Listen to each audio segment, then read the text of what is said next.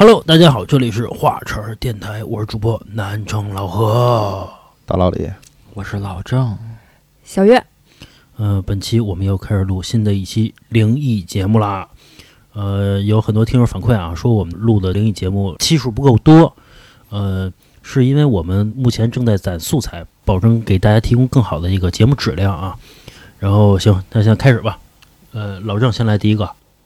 那我先分享一个吧，这个是我们群里的一个听友分享出来的一个故事啊。嗯嗯，我们这个听友呢是一个女孩儿，然后她呢今年应该是在上高二。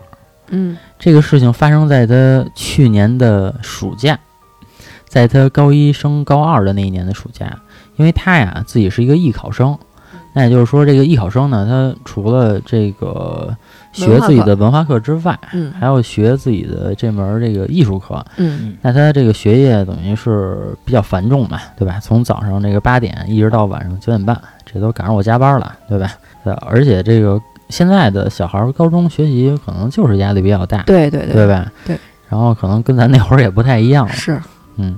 然后因为学习压力大呢，他的精神状态就特别的差，然后逐渐的呢就患上了抑郁症，然后这个也是去这个医院确诊过的，他是重度抑郁。啊，那需要吃药了。对对对，这个是是需要药物治疗的，这个并不是说跟你聊聊会儿天儿就能把你开导出来的了。嗯然后他就是因为患上抑郁症呢，他每天啊都活在这个自卑和痛苦当中。嗯嗯嗯，正是因为他这种状态啊，然后他也是经常晚上都会遇到鬼压床。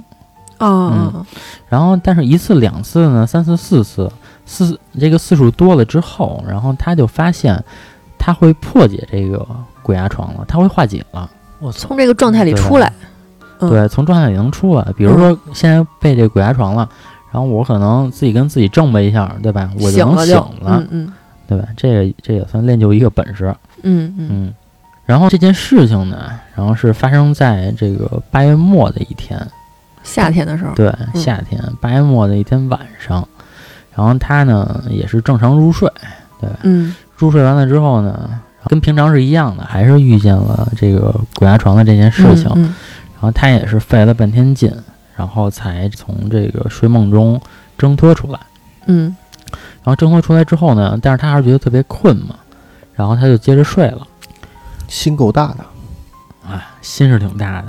这时候发现呢，就是说他可能刚刚睡的时候，他发现这个床边上啊站着一小男孩儿，那个小男孩儿呢大概是六七岁，然后那个脸色都是铁青色的那种。咒怨里边那小孩儿对呗，就是。咒怨里边那小孩儿，嗯然后那个眼睛啊，然后包括这个嘴啊，就整个的表情是在正在冲他笑，充满邪性吧。嗯，然后那小男孩的嘴里还发着白光，嗯，应该就他整个人是那个透着光的，就是有那种虚影儿。对。嗯然后幸运的是呢，这小男孩就是冲着他笑，也什么都没做。没什么实质动作。对。然后过了一会儿之后啊，他身后传来一个女人的声音，嗯，然后这个声音说呢：“救救我的孩子。”嗯然后这时候咱们听友听到这句话的时候啊，然后就奋力回头，回头一看呢，是一个非常非常漂亮的一个女人，嗯化着淡妆，嗯，然后盘着头发，然后还穿着这个红色镶有金丝边花纹的这么一件旗袍。民国的打扮。对，看那样子呀，感觉就是一个民国时期的那么一个财阀，军？阀小老婆。对，姨太太，或者军阀小老婆嗯那种，或者说大小姐那样。嗯然后呢，但是这个女人很奇怪啊，她她她虽然穿着旗袍，但是她还挺着肚子，嗯，肚子是嗯大的，还怀着孕，二胎嘛。怀着一个，领着一个，嗯是不是二胎就不知道了。那这个时候，这个女人就跟他说呢：“救救我的孩子啊，怎么怎么样？”嗯然后就往这个咱们的听友的肚子里啊塞东西，哎呦，嗯。然后这个听友一看，说这哪行啊，对吧？我刚上高中，我刚多大呀？你给我来这套，嗯对吧？然后就等于跟那个女人就打起来了，俩人，嗯嗯。嗯，真动手。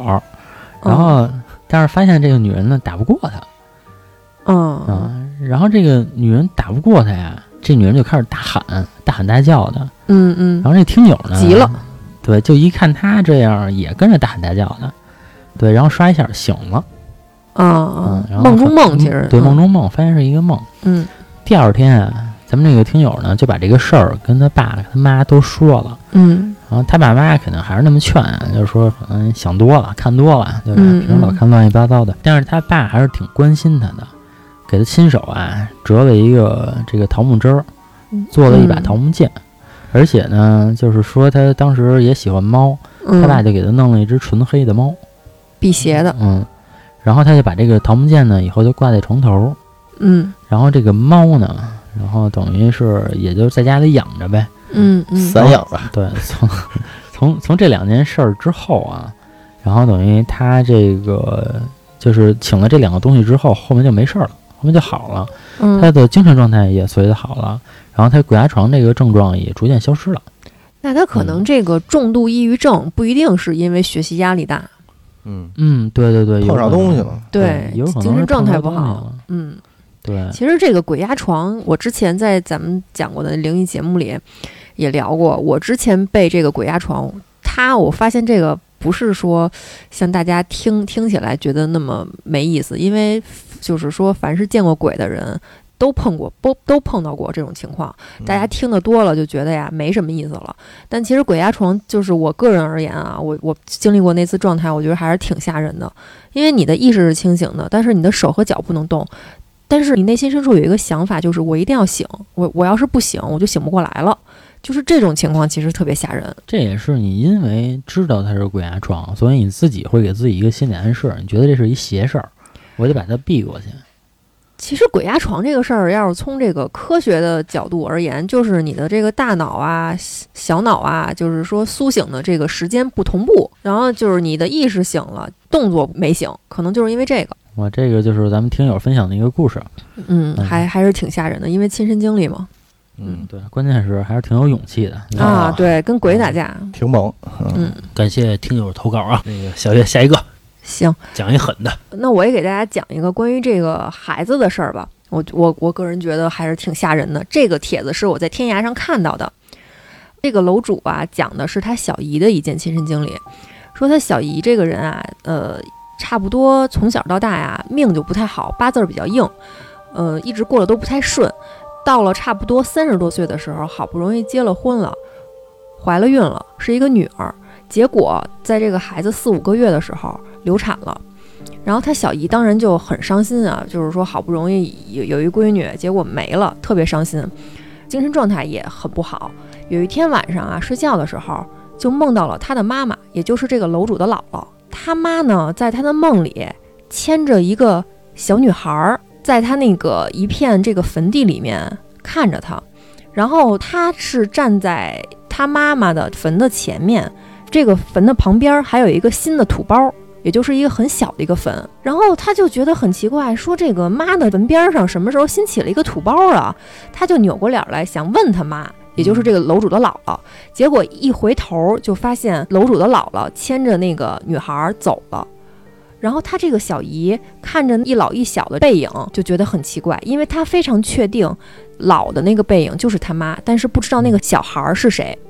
后来等他醒了之后，他就隐约有一种预感，他觉得这个小孩是他死的女儿，是被他妈给带走了。后来他跟他的几个亲戚，就是也就是说这个楼主的母亲嘛，回老家探亲的时候，碰到了他妈妈的老邻居，在一块儿吃饭去聊天的时候，他那个老邻居就跟他小姨说：“说我前段时间梦到你妈了，她呀在梦里啊领着一个两三岁的一个小姑娘。”跟我说：“你看，这是我的新外孙女，好看吧？”然后他那邻居说：“我这我我也不敢说好看不好看呀，我肯定就得说挺好的呀。但是说我也不知道他怎么在下边认了一个新外孙女儿，就觉得很奇怪。然后经过这件事之后，他那小姨就更肯定了，说那个他妈领的这个小孩就是他女儿。通过这件事之后，心里呀有一点犯怵，觉得是不是他妈妈诚心把他这个孩子给抢走了。”后来又过了几年之后，他小姨又怀了一个孩子，然后这回很顺利的生下来了，是一个男孩。养到差不多两三岁的时候，一直相安无事。但是在他三岁那年，小孩有一年生了重病，发烧到三十九度、四十度，烧得很严重、很厉害，怎么治都治不好。去医院，然后住院呀，包括那个他妈一直陪床，拿那个酒精给他擦擦身上，物理降温什么的，怎么都不管用。后来这一天在医院，他妈妈在那个床边陪床嘛，趴在床沿上睡着了。睡着的时候又梦见了他妈妈，说这回是在一个很空旷的一个公路上。两边都是树林子，然后前后左右都没有其他车，但是只有一辆中巴车停在路中间儿，有非常非常多的人，就是表情很木讷，穿着黑衣服，在争先恐后的往那个车门里挤。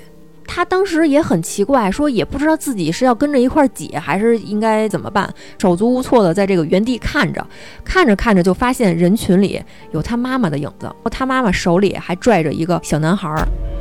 他仔细一看，发现那个小男孩就是他儿子，然后他当时我就就就惊了，就傻了，就下意识的就觉得他妈妈如果再把这个小孩儿给拽走，那他儿子就死了。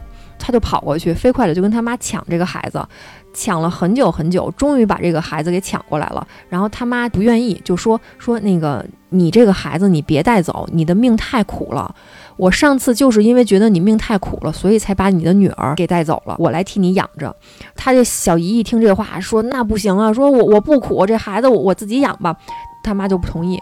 就跟他说说真的不行，有这个孩子在，你你这辈子都过得很苦，我来替你养吧。他小姨就死活不愿意，非要把这孩子给抢走。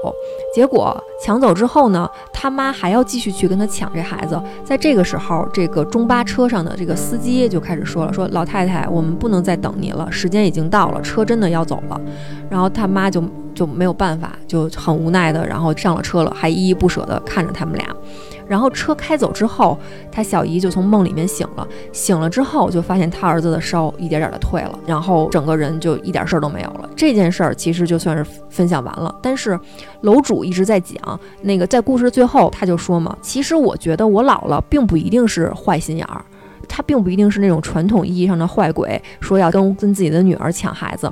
他说，这个孩子降生到一个家庭里面，其实是分为两个情况：一种是八字比较合，哎，这个母慈子孝的，是吧？我们日子过得很顺利，到最后赡养老人啊什么的都好；还有一种是你们两个的八字是不合的，这个孩子生下来就是跟你讨债的，他这一辈子都让你过得非常不顺。他就说嘛，说我就怀疑我姥姥是不是因为太心疼我小姨了。这两个孩子跟他八字都没有那么合，因为我小姨前半辈子已经过得非常苦了，她就不希望自己的女儿后半辈子再过得那么苦，所以才要想方设法把她这两个孩子给弄走。这是她分享的一个故事。行，那我再分享一个啊，这个是我小的时候啊，我叔叔给我讲的这么一个故事。因为我们家呢都是住在这个小的时候住在北京的鼓楼附近，嗯，那北京的鼓楼附近呢，等于是都是平房，都是大多数以这种大杂院为主。那就是一个院儿里呢住好多户，嗯，然后可能邻里邻居啊关系都好，关系也都不错，嗯，然后其中呢就有这么一个院儿里边啊住着一个三口之家，这三口之家呢孩子大概是一年级左右，七岁，嗯，六七岁。那样，嗯，刚上一年级，嗯，然后也是由于一次意外事故，这个孩子因为一次车祸等于就走了，人没了，嗯，因为把这个孩子养大肯定也不容易嘛，养到这个岁数，嗯，对。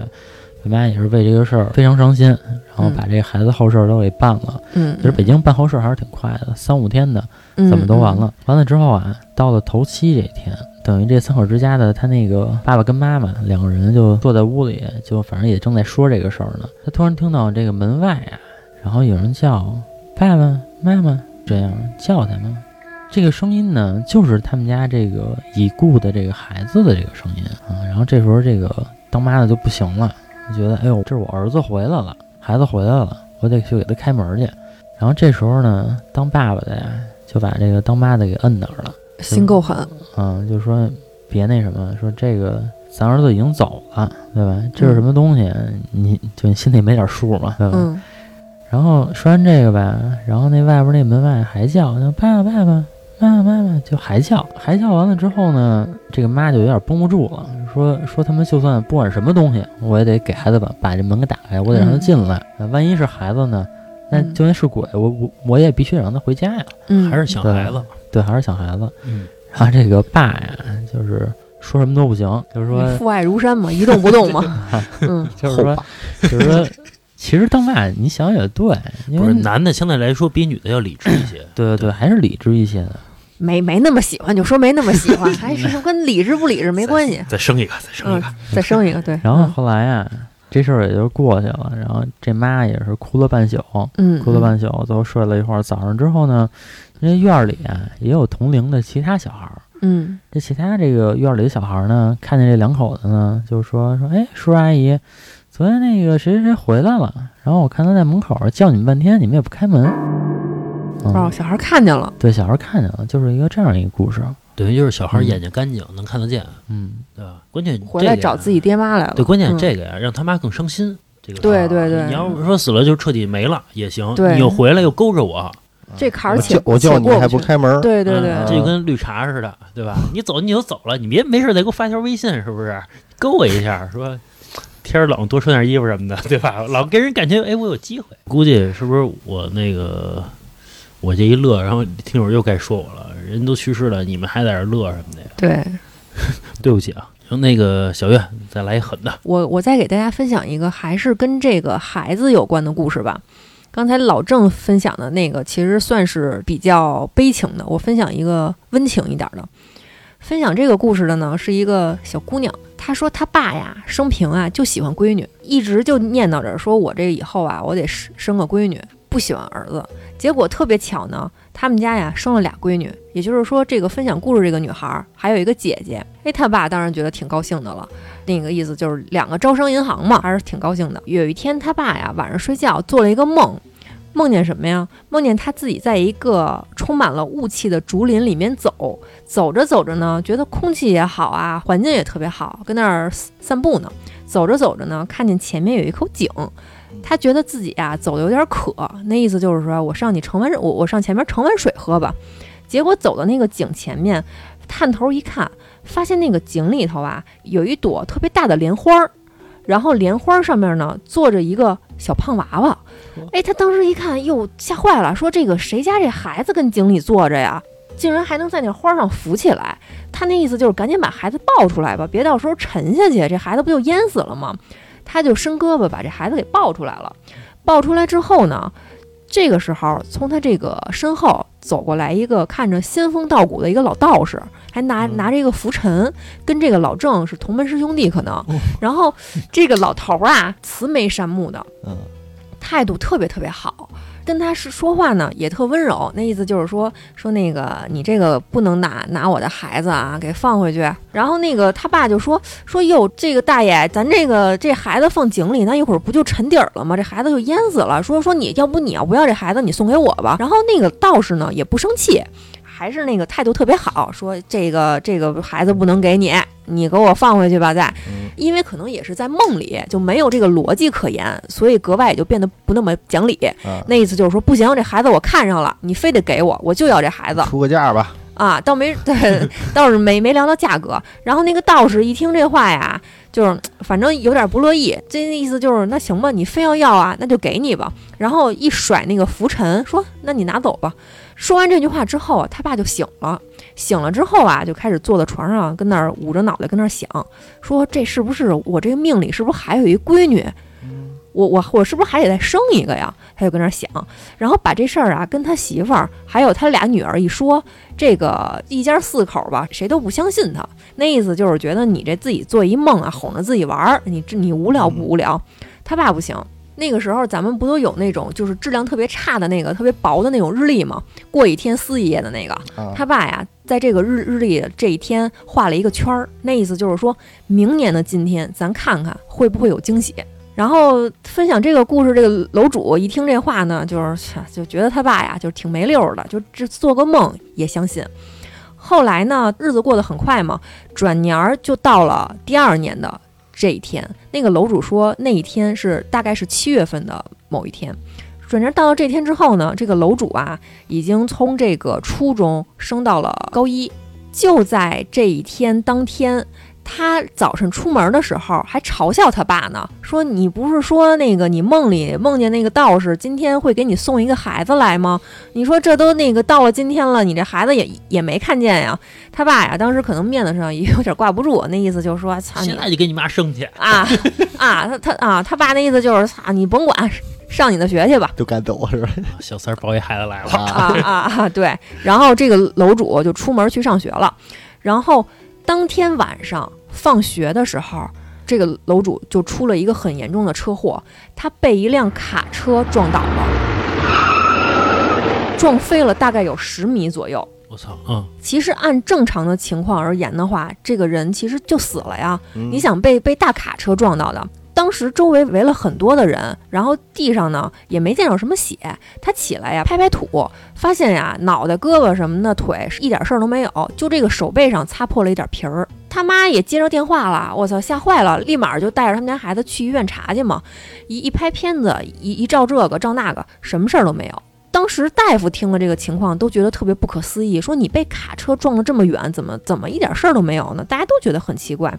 这个查了查没有伤，那第二步就是咱就讨讨论讨论赔偿的问题呗，是吧？你这个这个身上没有伤，我闺女这个心理精神赔偿你得给点儿啊？怎么鉴定这个情况呢？说这个调监控，从这个街上的监控压根儿就没有看到他闺女，然后调那个卡车司机的行车记录仪，行车记录仪上也没有他闺女。就是很奇怪，就是他闺女是凭空出现的，被这个卡车给撞到了。做这个伤情鉴定的，什么这种警察碰到这种情况也不知道怎么处理了。说人确实是撞着了，但是我们没有证据啊，行车记录仪里边没有。说你这个闺女现在也没有什么伤，你要不你就看看跟人家这司机私了吧。反正最后啊赔赔了点钱，这件事儿就私了了。但是灵异的事儿是什么？是经过这件事儿之后，所有人全家人都说，分享这个故事的这个女孩性格大变。她说她自己也感觉到了，她在经历这场车祸之前，其实是一个不爱跟人说话，并且性格有点阴郁的人。但是出了这场车祸之后，她自己也觉得自己的性格变得开朗了，爱跟人去聊天了。但是因为他和他们家所有的亲戚都没有感觉到有什么不好的地方，只是隐约觉得他性格变了。但是这个对于家人以及他自己而言，不是一件好事儿吗？所以就没有过多的去追究这个事儿。感觉这个柚子叶加白醋能把它拍出来。呃，但是呃反正也 也他就这一招 一招鲜，嗯，也不一定说是这个附身或者什么，反正这个楼主就说，我一直到今天我过得都挺好的，我们全家也都挺好的，相安无事。偶尔他会想起在他出车祸的那一天发生的事儿，他想我是不是这辈子应该过第二个生日，啊他就经常会想起这个事儿。啊，这个就跟我之前听过一个节目似的，也是鬼故事啊，嗯说分享鬼故事这个人说有人给他算命，说你不是你你这个肉体的人，是当年你成为小鬼儿的时候你呛了别人了，就是你等于说你附身到这个肉体上了，啊，你把人家挤走了啊，反正就是就是有把他魂魄给挤出去对，他是那个挤走人的那个人，但是说他之前是没有记忆的嘛，就是在他的婴儿的时候，他把人挤走了。对老何分享的这个是一个属于投胎挤走，把人挤成功了。啊然后我就着他这个故事呢，我想起另外一个稍微短一点的故事，但是是属于想把人挤走没挤成功的。嗯说的也是有一个怀孕的一个女孩儿，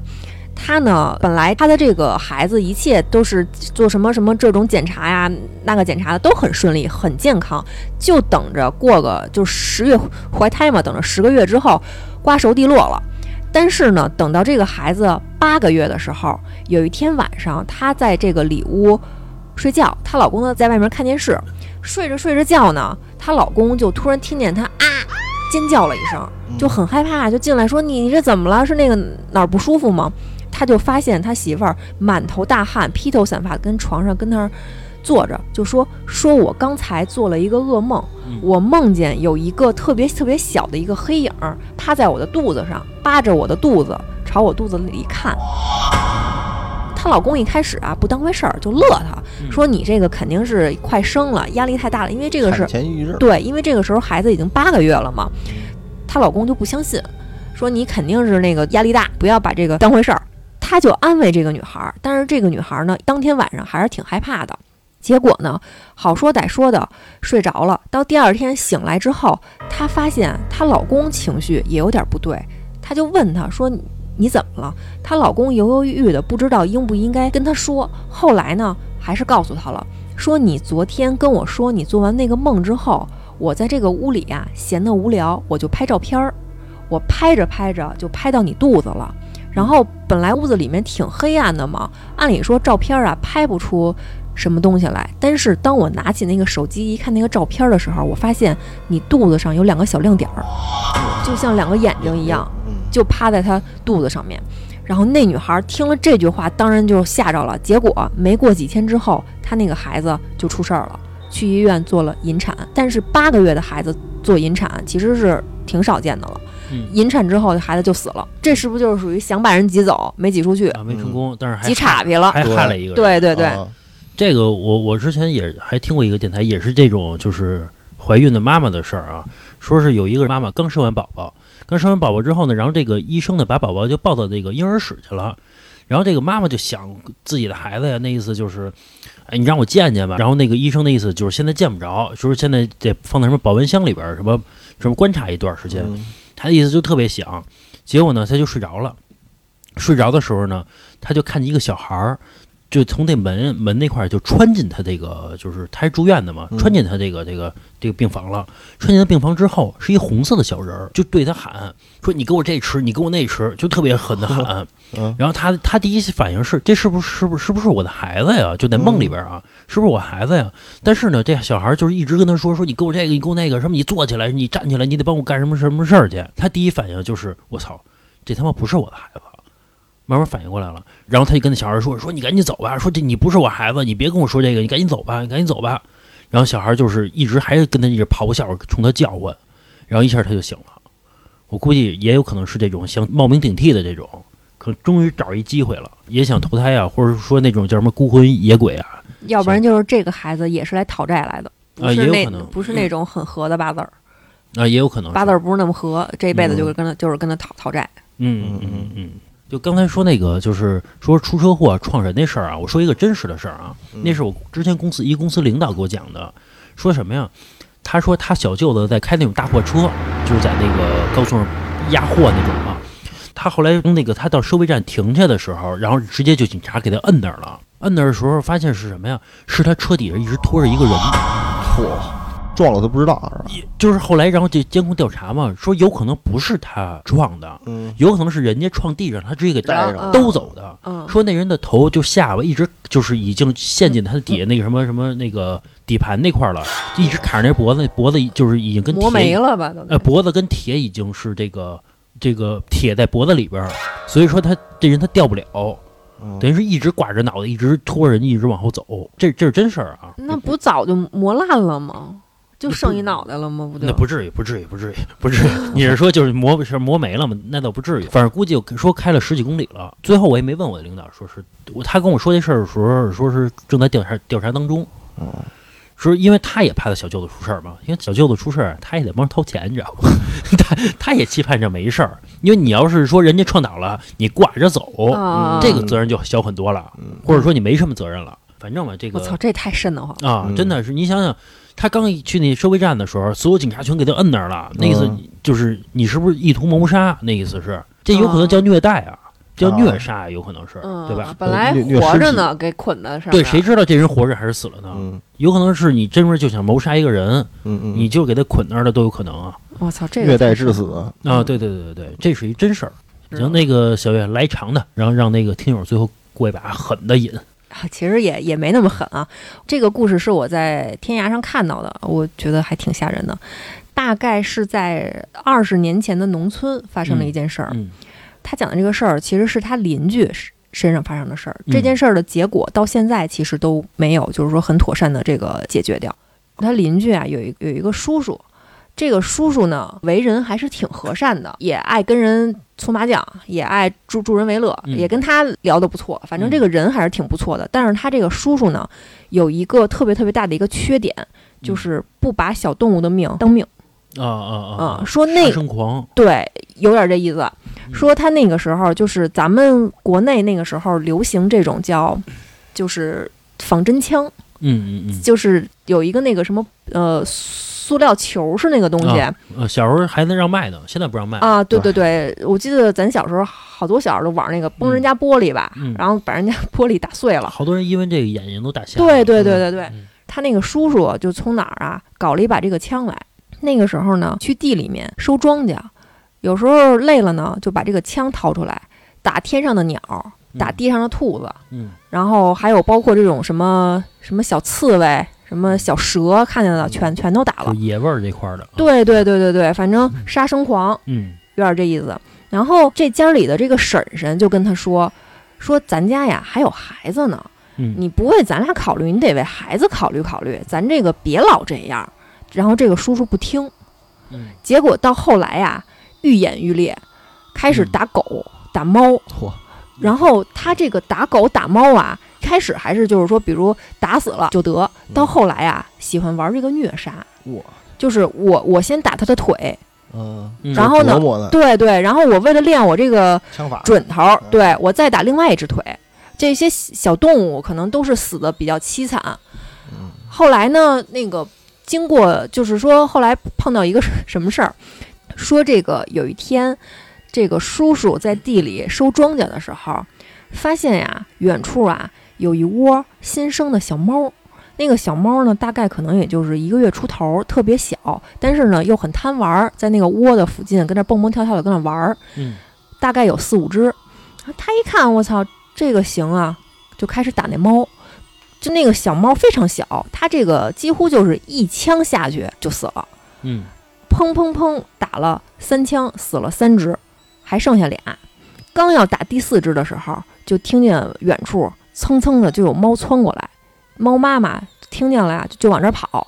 他一看猫妈妈来了，第一个想法不是算了，我不打了，紧接着又补了一枪。补完一枪之后，第四只猫也死了。那猫妈妈呀，就跟那嗷就跟那叫，紧接着又打了第五枪。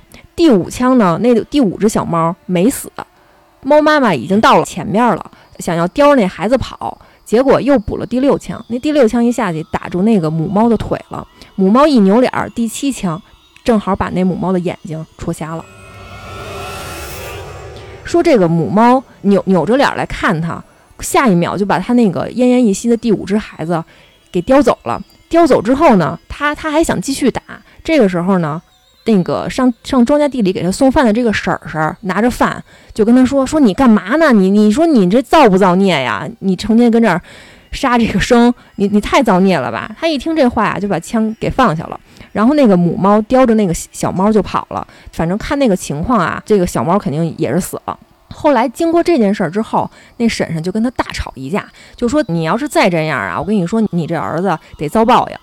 后来经过这件事儿之后啊，他那叔叔啊就说：“操，那行吧，那那我就不打了。”但他婶婶就把那个枪啊给弄折了。从此以后呢，这叔叔呢就不再去打那个其他的小动物了。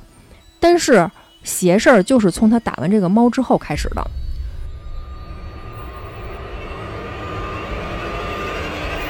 说打完这个猫之后，过了差不多两三天，他就发现，就这一家三口啊，身上就这个后背上，总是很奇怪的会出现那种被什么爪子抓过的痕迹，就是一道一道的。你说它重吧，也不是很重，因为如果很疼的话，你们就发现了呀，是那种很轻的，刚刚让你出血印儿，刚刚破皮儿那样的伤。嗯然后这个婶婶当然也觉得很奇怪了，一开始啊就觉得是不是他儿子说去哪儿玩儿不小心刮到的，说给擦的什么什么拿什么酒精什么擦一擦呗。后来又过了一段时间之后，有一天晚上，这个婶婶跟他那叔叔在睡觉嘛，睡着睡着呀，就发现呀身边有这个窸窸窣的那个声儿，然后他这个借着月光起来一看，发现这个叔叔蹲在他们那个床边上。整个人的形态就像一只猫一样，盯着外边那个月亮，跟那儿妈妈跟那儿叫。然后他这婶婶当时就吓坏了，说说你干嘛呢？然后就拿拿那个枕头拽了他叔叔一下，他叔叔就就像如梦初醒一样，说啊啊，你打我干嘛？然后那个婶婶就说说你刚才对着月亮学猫叫，你知道吗？那叔叔就说啊，不可能，我我估计啊你就看错了，要不然就是啊我梦游呢。他不承认。他婶婶当时呢，因为也挺困的，也没跟他计较这个事儿。后来这件事儿啊就过去了。过去之后又过了几天，又是一天晚上，他这个婶婶睡着睡着觉，突然就醒了。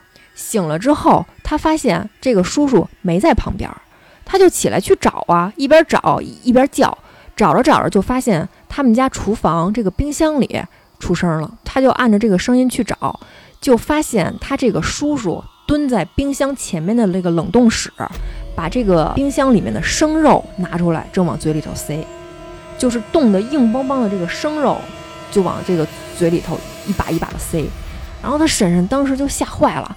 就说这个这不行，这个这个，我觉得他这个精神呀出问题了，要把他这公公婆婆给叫来了。那意思就是说，咱带着他呀去医院瞧瞧吧。但是因为他这个叔叔清醒之后跟正常人一点区别都没有，你去医院瞧，医院也说这个我没我没办法，你实在不行你就等他下回发病的时候你再让他来呗。那他婶婶的意思就是我哪能赶得这么巧啊？我也不可能每时每刻的盯着他呀。没办法，就带着他叔叔走了。带他叔叔这个一回家之后啊，清醒的时候跟正常人一模一样，做饭呀、收庄稼呀、什么吃喝嫖赌啊什么的，这个一点事儿都没有，完完全全就是一个好人。后来他这个婶婶就觉得是不是这个前段时间压力太大了，或者说经过杀猫的那个事儿，让他自己也挺害怕的，是不是就没事儿了？嗯，结果又过了差不多两三天，发生了一件特别可怕的事儿，又是一天晚上。他婶婶夜里是被那种非常非常非常大的那种母猫的那种嚎叫声吵醒的。嗯，当她醒了之后，发现她老公就是站在床底下，整个人的形态就像一只猫一样，就是蹲在地上，然后用自己的两只手把自己抓了满脸花，力气大到什么程度？就是这个十个指甲已经掀翻了两三个了。然后就这样还是没有停，一直在抓自己的脸。那婶婶就吓坏了，想要去拦，然后他叔叔一把就把他给推跑了，往这个厨房去。厨房有那个烧煤的那种铁签，嗯，就是咱们小时候烧煤加煤那个铁签。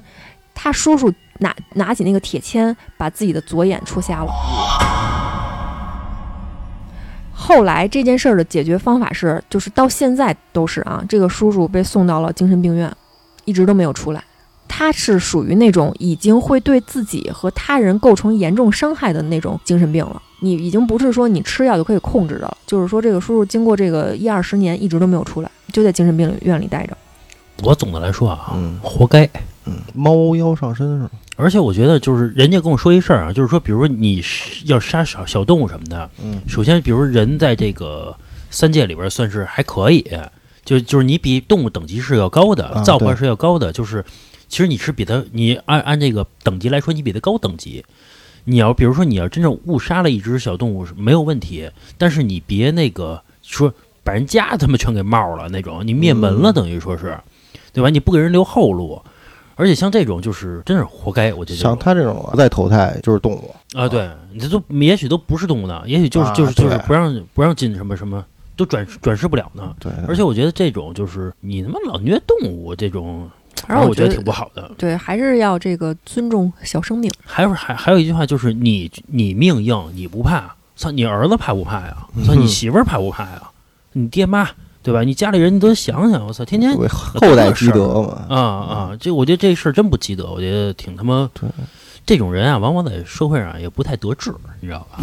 对吧？我看反正我看那人皮客栈那个就是那啊电影儿，你就是有钱人不是不是买那种人杀人嘛，对吧？嗯那也算本事，对吧？你他妈老欺负这哑巴东西，我觉得这个就不算什么本事了。啊，总之来啊，活该。还不是还听说有好多人爱吃那种海鲜那种，有人特别特别爱吃海鲜，就每顿饭都是海鲜，啊，就是顿顿饭就一堆贝壳那种，天天吃。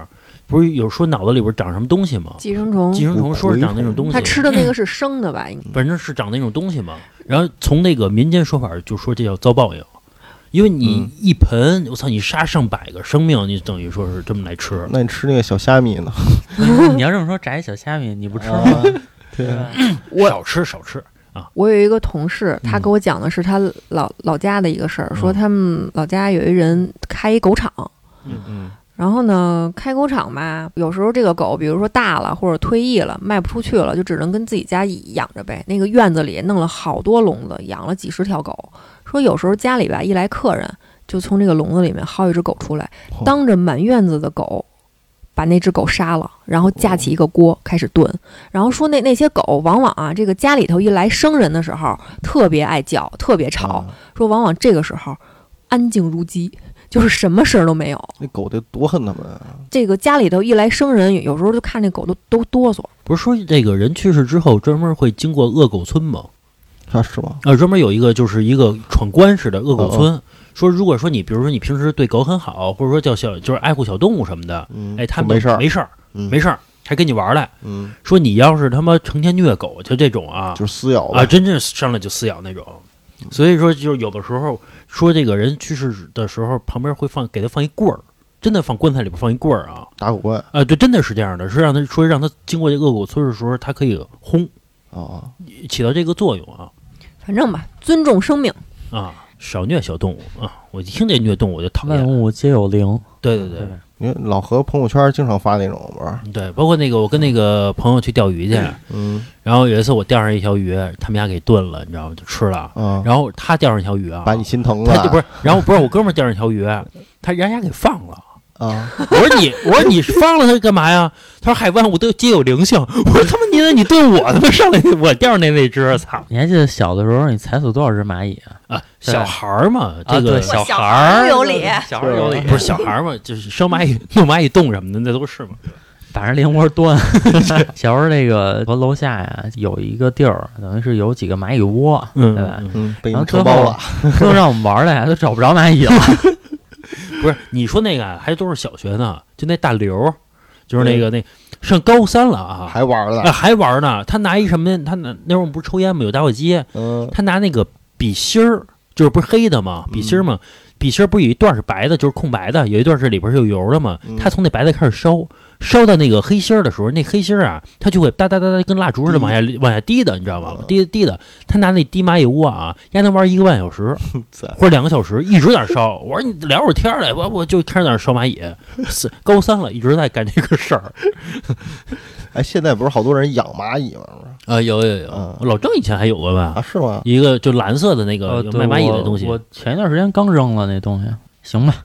行吧，行吧那个我们本期灵异节目就到这儿吧。我们接下来会录制更多的灵异节目，然后这个满足更多听友的这个需求吧。这期节目就到这儿吧。如果喜欢我们节目的朋友呢，可以加我们主播老郑的微信，就是二二八幺八幺九七零。我再说一遍啊，二二八幺八幺九七零。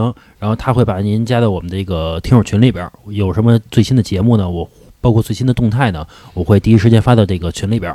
然后您还可以关注我们的微信公众号，就是华山 FM，就是我们电台的名字，好吧？这期到这吧，拜拜。